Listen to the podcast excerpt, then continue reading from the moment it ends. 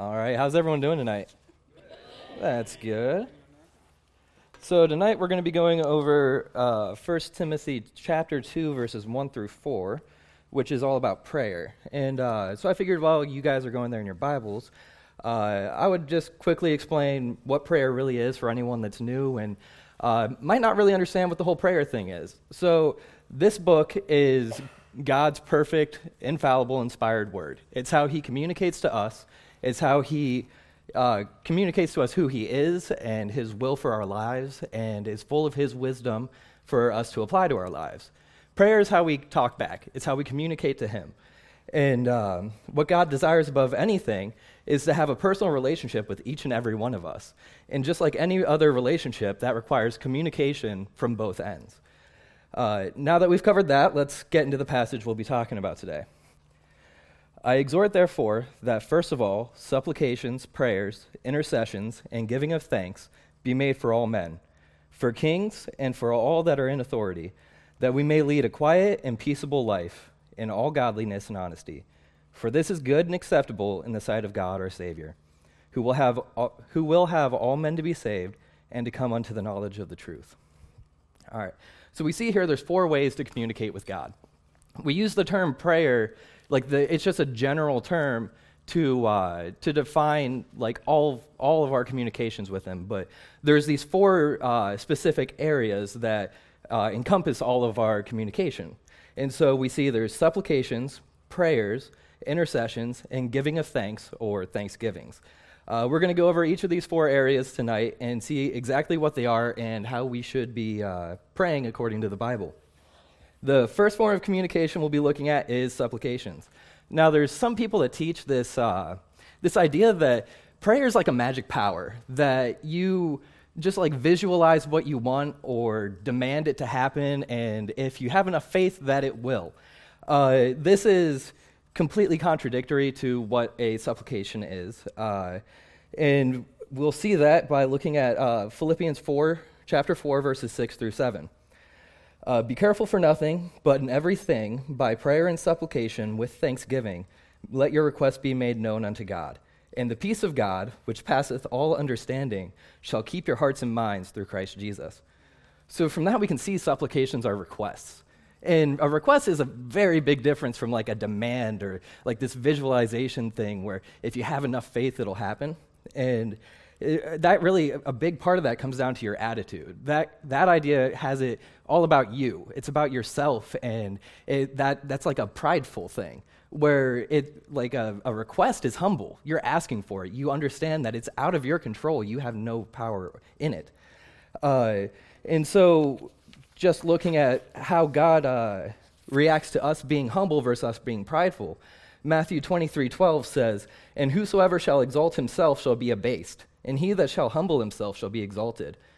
Uh, James 4 6 says, But he giveth more grace. Wherefore he saith, God resisteth the proud, but giveth grace unto the humble. And James 4:10 says, "Humble yourselves in the sight of the Lord, and he shall lift you up."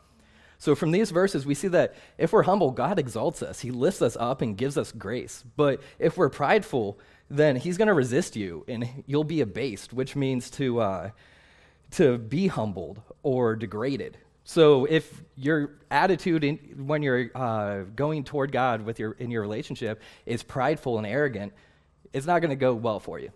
And so, uh, from so, yeah, now if you're going to God with requests instead of demands, we can see in Psalm 6, 8, and 9 that we can be confident that God will hear our supplications and receive our prayers.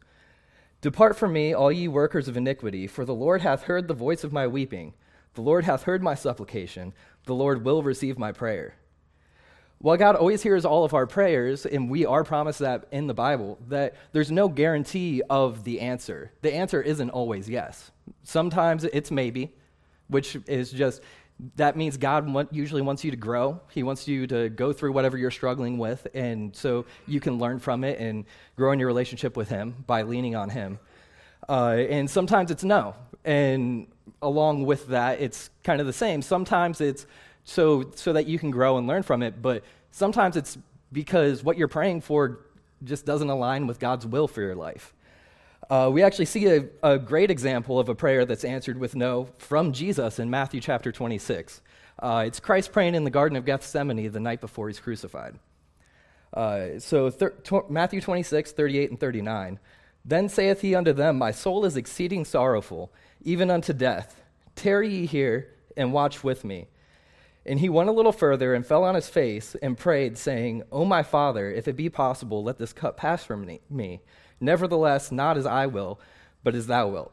Now, Christ was both fully man and fully God, so he had the foreknowledge of what was going to happen the next day. He knew that he was going to suffer and that he was going to die. And I mean, he, because he was fully human, he's having a human moment here. He didn't want to go through the suffering necessarily. Not that he wasn't willing, he was willing to follow the, uh, follow the, the plan and do what was the Father's will, but he was struggling with it. And so he's going to the Father in supplication and asking, he's making a request.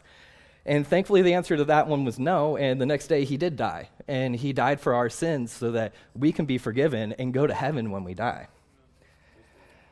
Uh, regardless of the answer to your supplication, uh, we know that God wants us to take requests regarding everything in our lives to Him and trust in Him to make the best decision for what, how it's going to go and what's going to happen according to His will. Uh, looking at Philippians 4, 6, and 7 again, we see that God wants us to take everything to Him. Uh, be careful for nothing, but in everything, by prayer and supplication with thanksgiving, let your requests be made known unto God.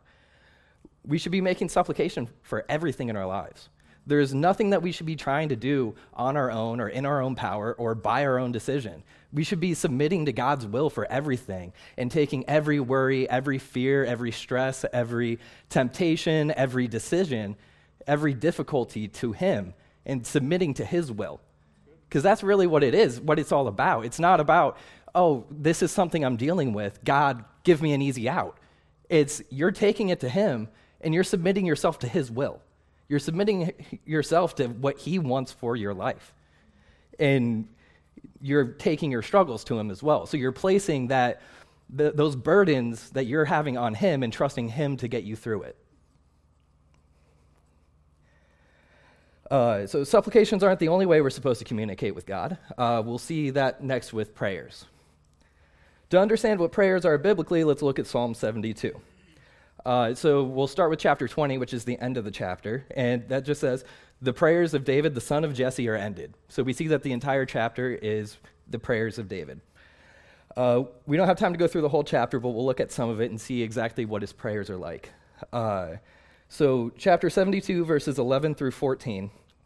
Yea, all kings shall fall down before him, all nations shall serve him. For he shall deliver the needy when he crieth, the poor also, and him that hath no helper. He shall spare the poor and needy, and shall save the souls of the needy. He shall redeem their soul from deceit and violence, and precious shall their blood be in his sight. These are all things that align with God's will and his promises and his desires. So, prayers are communications that are based in the Word of God. And that doesn't mean that we just repeat Scripture word for word uh, as a prayer.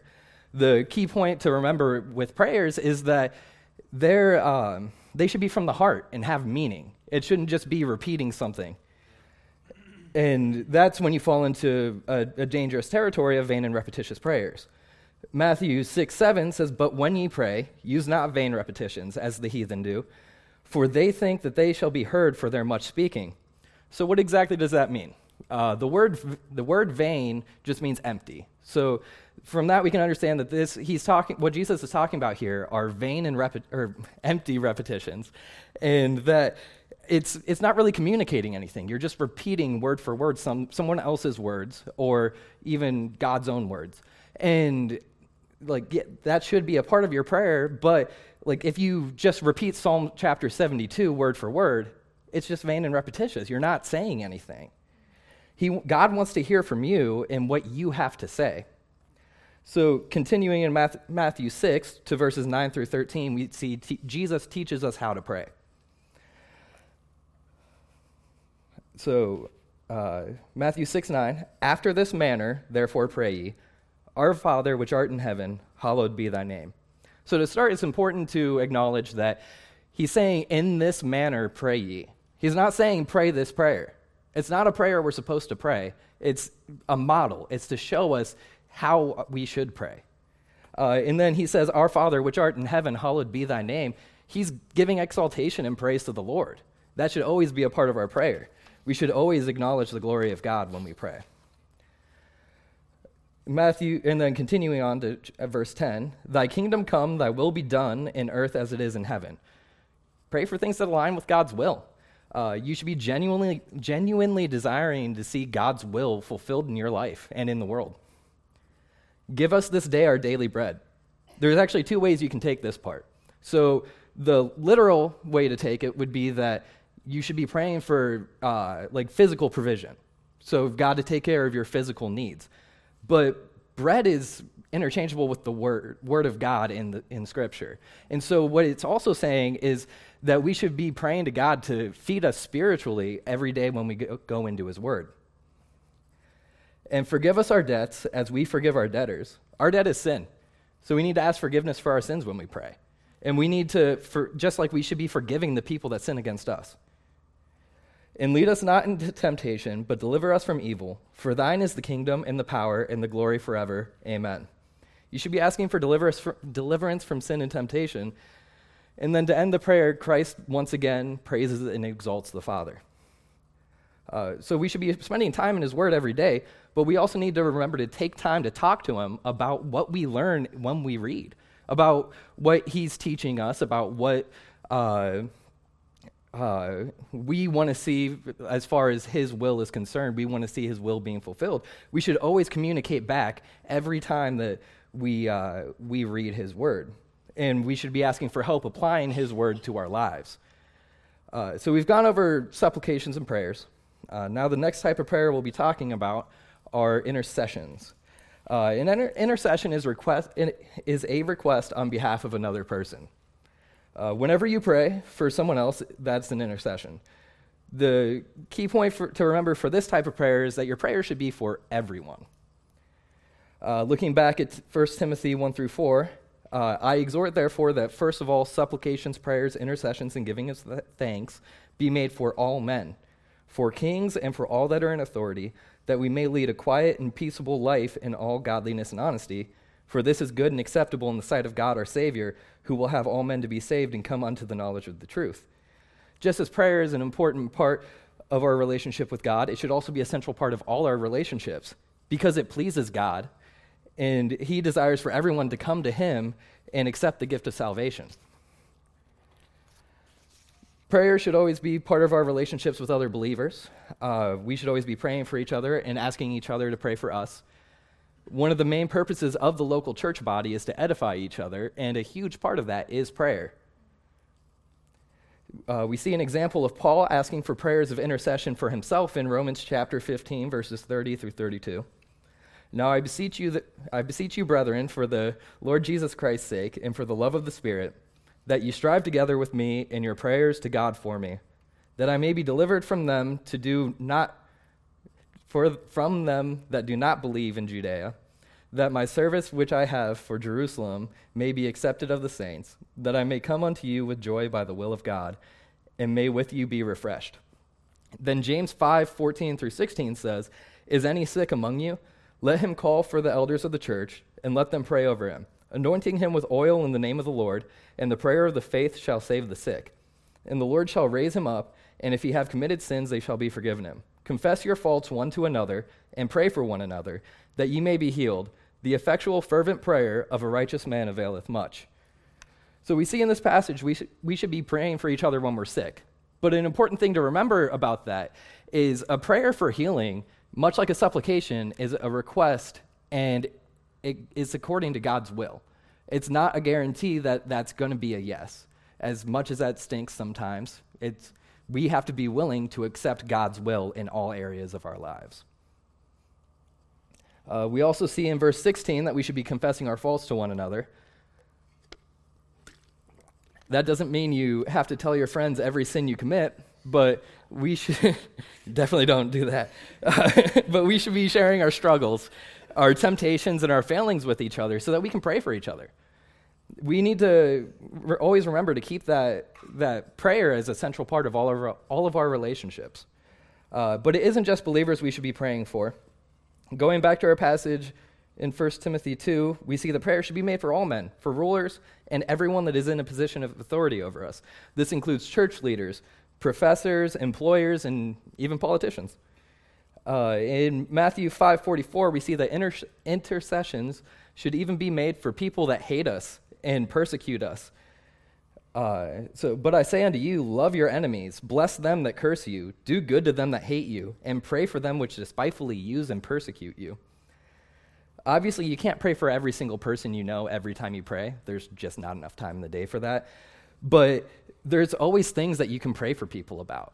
There's plenty to pray about. Pray for your friends and family that are going through difficult circumstances, or that your lost friends and family will uh, have opportunities to hear the gospel, that you'll have opportunities to share it with them, and that they'll come to know the Lord as their personal Savior. Uh, pray for. Um, Pray for our church leaders that they continue to follow the Lord and lead us well according to his will. If you get insulted by someone, by some jerk, go, go to the Lord and pray for them. Pray that the Lord will help them with whatever they're going through, that He'll give them peace with whatever it is that's making them be mean or rude, because usually that's why people are being jerks. It's because they're taking their stress out on other people. So pray for the Lord to give them peace through that.